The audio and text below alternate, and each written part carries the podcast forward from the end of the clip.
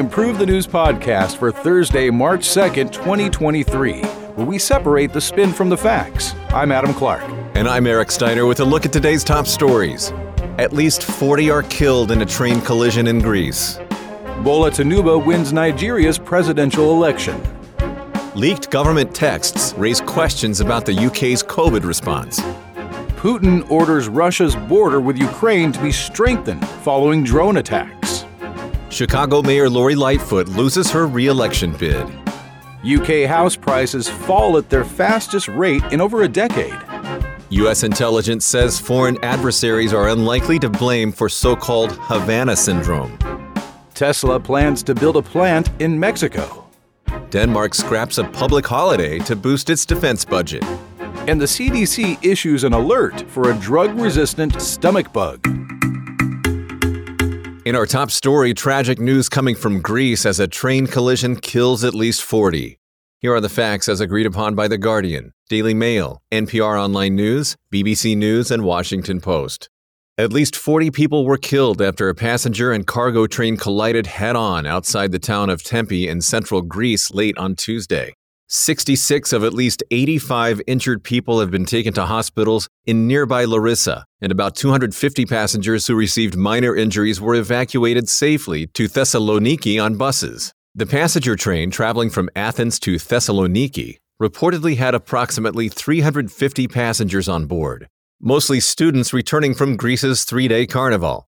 On Wednesday afternoon, the Greek state broadcaster ERT reported that between 50 and 60 people are still missing. A three day national mourning period has also been declared. While an investigation is still underway, the local station master, who oversees signaling, has reportedly been arrested and charged with causing deaths and bodily harm through negligence, though he denies responsibility, citing a possible technical failure. Greece's transport minister has also resigned. Tuesday's incident was Greece's worst train accident in living memory, surpassing a 1968 collision involving two passenger trains near the coastal city of Corinth that left at least 34 people dead and dozens injured. Eric, thank you for sharing the sad facts of that story. Here on the show, we like to separate the facts from the narrative spins. For this story, there are a couple of narrative spins, starting off with narrative A, provided by New York Times. Tuesday's accident, unfortunately, highlights Greece's worrying railway safety record, which has the highest overall railway fatality rate among the EU countries. Countless lives will continue to be lost if endemic problems of unsafe level crossings, poor infrastructure and traffic management systems, and understaffed companies aren't addressed. The Guardian gives us narrative B. Despite facing a plethora of problems, Greece's aging railway system is moving towards modernization. While the cause of Tuesday's crash has not been ascertained yet, Greek authorities are moving quickly in their investigation and search and rescue, which, for now, is rightly prioritizing victims and their families. Want to help us improve the news? Go to improvethenews.org/pod and take our quick survey and tell us what you think. And now, back to the news. Bola Tinubu wins Nigeria's presidential election. And here are the facts as agreed upon by Guardian, Associated Press, CNN, and ITN. On Wednesday, Bola Tinubu, the candidate for the ruling All Progressives Congress, or the APC party, was declared the winner of Nigeria's presidential election. Opposition parties have claimed the vote was rigged. According to Nigeria's Independent National Electoral Commission, or the INEC, Tinubu, the former governor of Lagos State, won close to 8.8 million votes, or 37%, against nearly 7 million, or 29%, for the opposition People's Democratic Party, or the PDP, candidate Atiku Abubakar, and about 6.1 million, or 25%, for the Labour Party's Peter Obi. Labour Party and PDP representatives, however, have claimed that the vote was irretrievably compromised and demanded its cancellation while international observers criticized the process over multiple technical and logistical problems. In addition to pushing for fresh elections, APC opponents expressed a loss of confidence in Mahmood Yakubu, the INEC chairman. The electoral body, meanwhile, rejected calls for a new election, stressing that the electoral process has been free, fair, and credible. This comes after the PDP and Labour Party walked out of the election center in Abuja on Monday. arguing that the newly implemented electronic voting system, which is being used for the first time in Nigeria's national elections, lacks transparency. Tinubu is set to become Nigeria's fifth elected president since the country restored democracy in 1999. According to the INEC, more than 93 million people registered for the polls. 24 million valid votes were recorded, meaning a 26% voter turnout. Thank you for the report, Adam. As we take a look at the spins, beginning with narrative A coming from This Day Live. The electoral process in Nigeria has been marred by the incompetence of the INEC. Voters and observers' trust in the process was eroded due to inadequate communication and lack of transparency about the cause of several failures on Saturday, which came amid widespread allegations of vote buying. There is enough evidence to affirm that the electoral body has been manipulating the entire process to benefit the ruling APC. And a narrative B provided by Premium Times. There are no legal or moral justifications for annulling the electoral process only an anti democratic desire among some, those who act as if they own Nigeria, to replicate the 1993 cancellation that tipped the country into chaos. It is strange that allegations of vote rigging emerged only when the APC had a strong lead, and not when Labour's Obi was declared the winner in Lagos in a subversion of the projected result. We have our first nerd narrative of today's podcast, and it says there's an 11% chance that Nigeria will have a coup before 2025. And that's according to the Metaculus prediction community. In our next story, a special report from the United Kingdom lockdown files as ex health ministers' leaked messages raise questions on a COVID response. Here are the facts as agreed upon by The Spectator, Associated Press, Unheard, The Telegraph, Daily Mail, and BBC News. The Telegraph has released a report dubbed the Lockdown Files, based on more than 100,000 of former UK Health Secretary Matt Hancock's WhatsApp messages, provided by co author of Hancock's memoir, Isabel Oakeshott. The files largely focus on Hancock and the UK's handling of the COVID pandemic, raising questions about the government's approach to regulations. Notably, the report says Hancock ignored expert advice on testing people entering nursing homes for COVID, while care home residents made up only 5% of the UK's over 65 population, they reportedly accounted for around 30% of all COVID deaths in facilities across England and Wales during the first two years of the pandemic. Against the UK's chief medical officer's advice, Hancock reportedly didn't test people entering care homes, a decision the report alleges was taken to align with a national quota of 100,000 tests per day. The report also alleges that senior scientific advisors told former Prime Minister Boris Johnson that shielding measures weren't effective, but the government still asked 2.2 million people to follow the guidelines. Shielding guidelines were first introduced in March 2020, asking vulnerable people not to leave their homes. Current Prime Minister Rishi Sunak is reviewing his own private exchanges with Hancock, but a source close to him has reported his exchanges were very cautious. Meanwhile, Hancock's team says the messages have been doctored to create a false story about the former health secretary and his dealing with the pandemic, and that the allegations should be discussed in the current public COVID inquiry, which is scheduled to start hearing evidence in June. The Telegraph has promised to release further previously unknown details about the pandemic response over the coming days. Thank you, Eric. We have a couple of narrative spins for this story. A narrative A provided by Spectator. The lockdown files offer a damning report that confirms the worst fears of any lockdown skeptic. The UK government, and Hancock in particular, was far more concerned with scoring political points and looking as though it was doing something than following the science. That Hancock rejected expert advice and the government enacted policies that caused unnecessary and widespread suffering, such as blocking people from visiting dying relatives with no clear basis is unforgivable. Narrative B is coming from Yahoo News. While Matt Hancock's leaked messages are a major news story, he shouldn't be the target of collected outrage.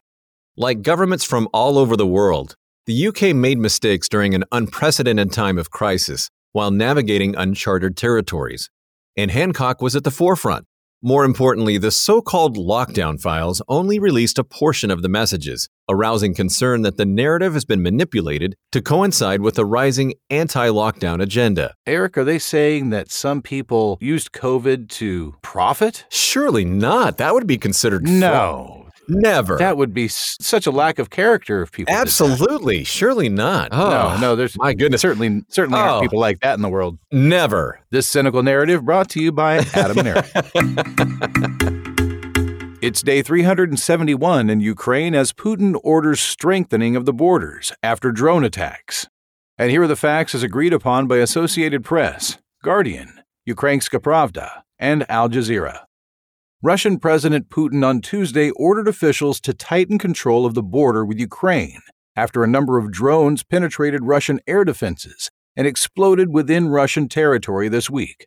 Although Putin didn't refer to any specific attacks in his speech, it came hours after a drone fell near the village of Gubastovo, less than 60 miles from Moscow. According to The Guardian, the drone was a Ukrainian made UJ 22 and had targeted a gas compression station belonging to the Russian energy giant Gazprom. The drone reportedly fell short of the facility, causing no damage. But the attack raised questions about how a drone was able to get so close to Moscow. As reported earlier in the week, the attack follows a drone strike on a Rosneft oil refinery in the Russian region of Krasnodar Krai, as well as authorities in St. Petersburg temporarily closing the airspace surrounding the city's airport after unconfirmed reports of a drone in the region. Meanwhile, on Wednesday, both Russia and Ukraine said they repelled renewed drone attacks. Russia's defense ministry said it downed 10 Ukrainian drones approaching Crimea, while Ukrainian officials said they downed a drone over the region of Kiev and four others over the region of Poltava. In the meantime, top diplomats from G20 countries, including U.S. Secretary of State Antony Blinken and Russian Foreign Minister Sergei Lavrov, arrived in New Delhi for the forum's foreign secretaries meeting that commenced with a welcome dinner on Wednesday before meetings kick off on Thursday. India's foreign minister, Vinay Kwatra, said that while the Russian Ukraine conflict will be an important point of discussion, he emphasized that questions relating to food, energy, and fertilizer security, as well as other concerns arising out of the conflict, will also receive equal attention. Adam, thank you for the update on the Ukraine conflict. As we look at the spins, the first one is a pro establishment narrative coming from PBS NewsHour. This invasion is an egregious violation of international law. Putin's ultimate aim is to restore the Soviet Empire, even if it takes massive bloodshed and false pretexts, such as calling the 2014 Ukrainian Revolution after an election a coup. This unprovoked attack is the latest chapter in Putin's Orwellian attempt to rewrite history. There's also a pro Russian narrative provided by NSA Archive. NATO and the U.S. have ignored Russia's security concerns by breaking its promise not to expand eastward in return for German reunification. These concerns are legitimate, and taking them seriously would have avoided the Ukraine tragedy. The nerds from Metaculus chiming in with their narrative, saying there's a 33% chance that Russia will use nuclear weapons against Ukraine before 2024. Chicago Mayor Lori Lightfoot loses re election bid. Here are the facts as agreed upon by CNN, Chicago Sun, Politico, NBC, Fox News, and ABC 7 Chicago. Incumbent Chicago Mayor Lori Lightfoot lost her re election bid on Tuesday, failing to make a top two runoff in Chicago's mayoral primary election. Paul Vallas and Brandon Johnson will face off in the April runoff. Lightfoot finished third in Tuesday's election with roughly 17% of the vote. Vallas, the former CEO of Chicago Public Schools, and Chicago Teachers Union organizer Johnson finished with approximately 34% and 20% of the vote, respectively. Two hours after the polls closed, Lightfoot spoke to supporters and conceded the race. Nine candidates were on the ballot, and since none surpassed the 50% threshold needed to win, the runoff will take place on April 4th. Lightfoot became the first elected mayor to lose a re election race since Jane Byrne was defeated in the 1983 Democratic primary. Lightfoot has become a lightning rod figure since becoming mayor in 2019. But Chicago's persistent crime likely led her to political demise. Lightfoot stated that her identity as a black female played a role in her loss. When asked if she believed she was treated unfairly during the campaign process, Lightfoot responded, quote, I'm a black woman in America, of course. The two runoff candidates are making clear distinctions between themselves as Vallas runs as a conservative Democrat focused on tackling Chicago's crime, while Johnson is a progressive who has attacked Vallas's more conservative leanings. Thank you, Eric. Our left narrative spin on this story is provided by Chicago Crusader. Unfortunately, America still hasn't overcome its racist, sexist, and homophobic beliefs, and Lori Lightfoot had to pay the price for it. As an openly LGBTQ and black female, she faced an uphill battle of systemic inequality. Racially charged dog whistles about crime were later used during the campaign, and Lightfoot was unable to overcome the bias against her. Washington Examiner gives us a right narrative for this story. Lori Lightfoot lost re election because she's been a terrible mayor. It's that simple. Lightfoot may try to play the victim and blame her identity for losing, but the fact is that she is an abrasive figure who did nothing to tackle the crime ravaging Chicago and costing a massive loss of life. Chicago deserved better, and luckily, they will get better. In our next story, the house prices in the UK are falling at the fastest rate in over a decade. And here are the facts as agreed upon by Financial Times, Reuters, Guardian, BBC News, The Telegraph, and CNBC. Last month saw the biggest decline in UK house prices in more than a decade, falling 1.1% in February against the same month last year, according to an announcement from mortgage provider Nationwide on Wednesday. It was the largest year on year drop since November 2012 and came as distinct data from the Bank of England, or the BOE, revealed British lenders had approved the smallest number of mortgages in January this year since 2009, excluding a period at the start of the COVID lockdown. In the news, the average price of a property in February dropped 900 pounds or $1,082 from the month before to 257,406 pounds or $309,582. Many experts have cited a decline in demand as fewer UK residents can afford mortgages amid record high interest rates. According to a recent survey, vendors are currently having to cut their asking prices by an average of 14,000 pounds. Mortgage rates are still well above the lows of 2021, as stated by Nationwide's chief economist Robert Gardner. Economic headwinds look set to remain relatively strong, he also said, with the labor market widely expected to weaken as the economy shrinks in the quarters ahead.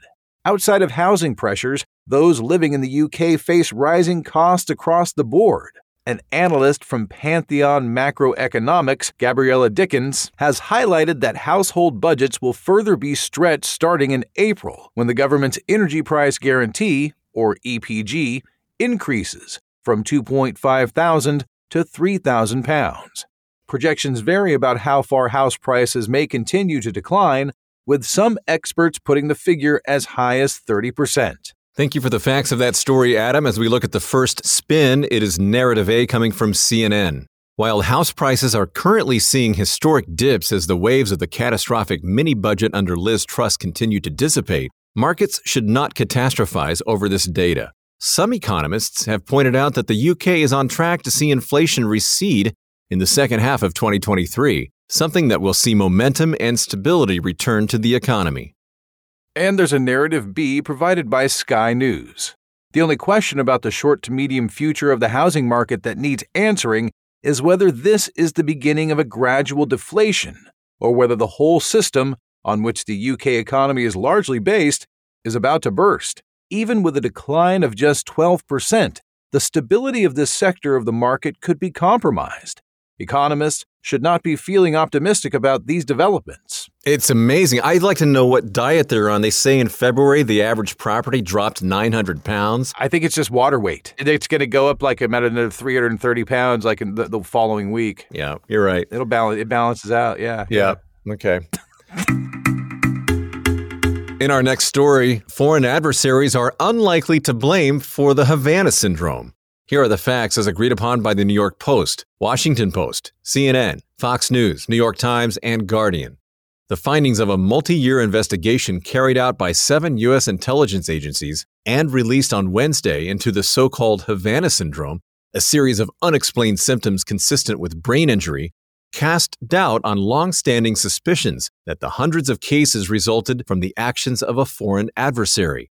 Five of the agencies asserted that it was very unlikely that a foreign adversary was responsible for the symptoms, either purposely or incidentally, while another agency deemed it unlikely.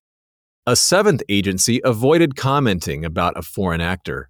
It reverberates an interim report from the CIA last year that also found it unlikely that the anomalous health incidents were caused by a sustained worldwide campaign of any foreign actor. U.S. officials and agents who have reported experiencing the symptoms pushed back on the findings, questioning their validity and urging investigations to continue as they insist that outside weaponry is to blame. While the U.S. agencies determined that there was no credible evidence that any adversaries had developed a weapon or a collection device to cause the injuries after reviewing the intelligence, the Pentagon hasn't ended its inquiry as it has yet to find an explanation behind the symptoms roughly 1,000 cases of anomalous health conditions, including ringing in the ears, followed by pressure in the head and nausea, headaches, and acute discomfort, have been reported and investigated, with the first ones appearing at the U.S. Embassy in Havana in 2016. Thank you, Eric, for the facts. Our narrative A spin for this story is provided by Politico. Though the U.S. intelligence community has departed from the years long narrative that a foreign adversary was causing health incidents experienced by hundreds of government officials and their families. There's yet no explanation for those suffering after serving their country. Investigations into political reasons must continue, especially because radio frequency energy remains a possible cause. Narrative B is coming from Unheard. It's disturbing that the U.S. intelligence community has yet to entirely dismiss the absurd scientific hoax called Havana Syndrome, allowing the government to approve compensation for the alleged victims, despite the best explanation for these concussion like symptoms being mass hysteria, possibly due to stress. Even UFO abductions are more credible than allegations sustaining this theory. These symptoms, ringing in the ears, followed by pressure in the head and nausea, headaches, it just sounds like one big hangover to me. I think they're not telling us something. Mm, I think you're onto something there. Maybe we should help them out with some really big Alka Seltzers. Lopez Obrador says Tesla will build a plant in Mexico. Here are the facts as agreed upon by Financial Times, BBC News, Mexico Daily News, Forbes, DW, and Reuters. Mexican President Andres Manuel Lopez Obrador announced Tuesday that car manufacturer Tesla will build a new factory in the northern city of Monterrey. The development of the facility to become Tesla's third factory outside of the U.S. following plants in China and Germany has raised concerns over the factory's water demands affecting the region. After Lopez Obrador claimed last week that selecting the region was the wrong option due to water shortages and severe drought, the president revealed that he and Elon Musk had spoken on two occasions virtually since then, with the Tesla owner receptive to those concerns. Lopez Obrador did not offer specifics on the size or scope of the factory, but did say the plant would be a considerable investment, providing more jobs. This comes after Tesla announced 3,000 new jobs at its factory in Nevada last month. Mexican Deputy Foreign Minister Martha Delgado has claimed that Musk will invest approximately $5 billion in the new plant, making it the largest electric vehicle plant in the world. Foreign investors reached a new high in Mexico last year due to the combination of lower wages and a skilled workforce. Mexico has also seen investor growth due to geopolitical supply chain disruptions, tensions between the U.S. and China, and the COVID pandemic. Delgado stated that the new factory would produce approximately 1 million vehicles a year. Tesla currently has an annual combined production capacity of over 1.9 million vehicles. Those are the facts, and here are the spins. The first one is Narrative A coming from El Universal. The deal between Tesla and Mexico allows Elon Musk's company to utilize the lack of export tariffs to over 40 countries that production in the U.S. cannot provide. Meanwhile, Tesla's venture into the Mexican manufacturing economy will generate further business and employment. This is a true win win opportunity. And narrative B provided by Rest of World.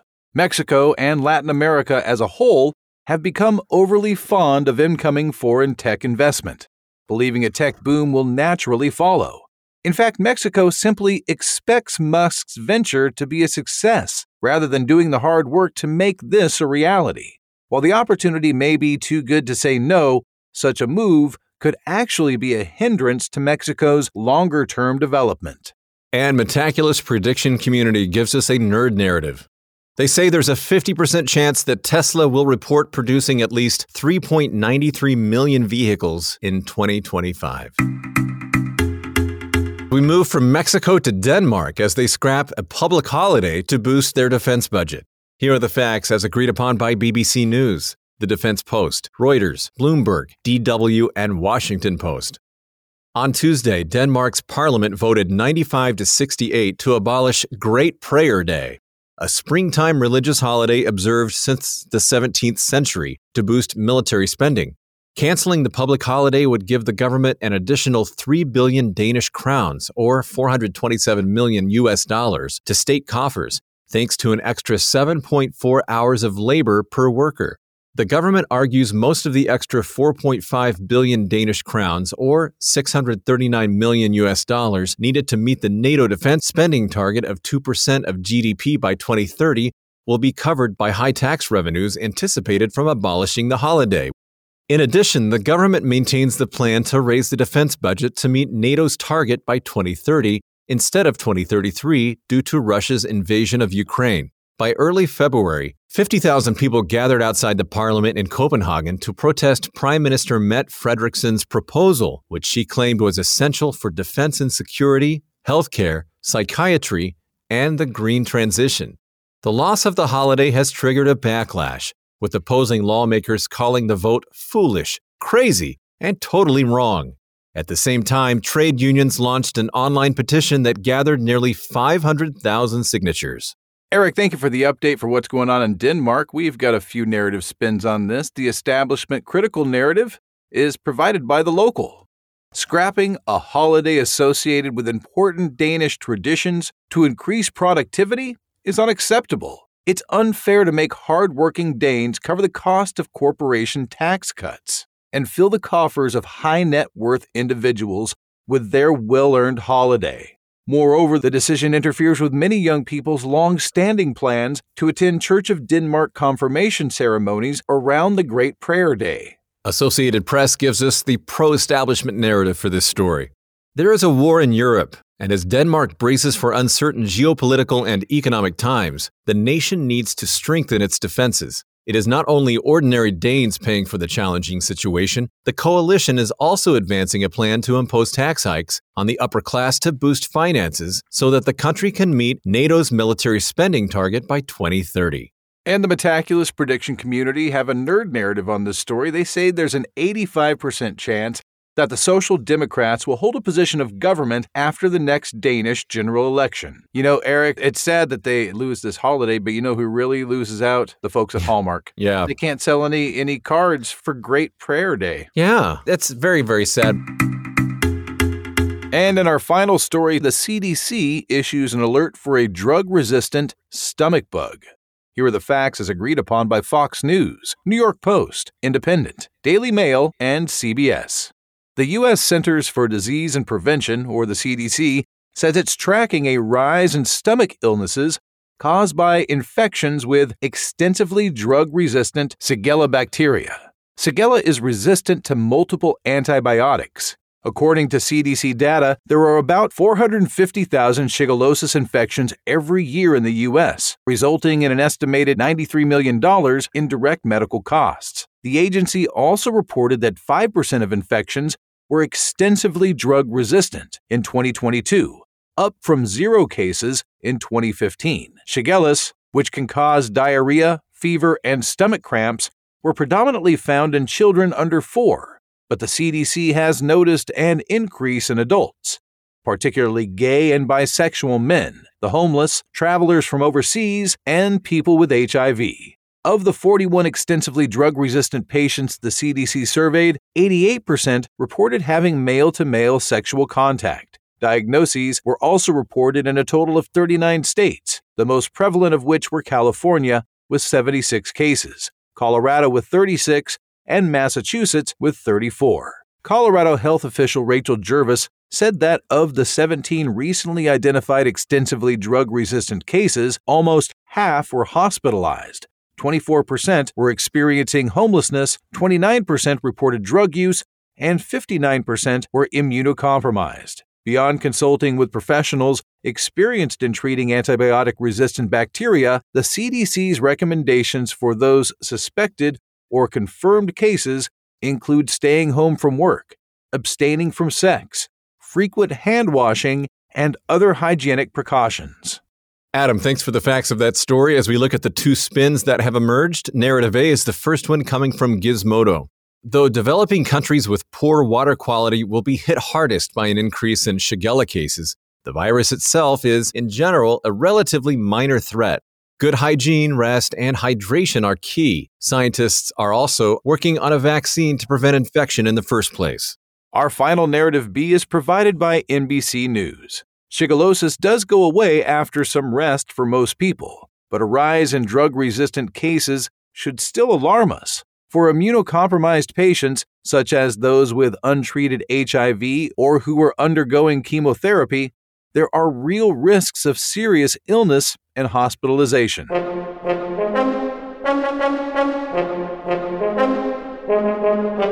Thanks for listening to the Improve the News podcast for Thursday, March 2nd, 2023. Each day, we use machine learning to read about 5,000 articles from about 100 newspapers and figure out which ones are about the same stories. For each major story, our editorial team then extracts both the key facts that all articles agree on and the key narratives where the articles differ. For more information on Improve the News, please visit our website, improvethenews.org. You can also download the Improve the News app on the Apple App Store or Google Play. For Adam Clark, I'm Eric Steiner, inviting you to join us next time on Improve the News.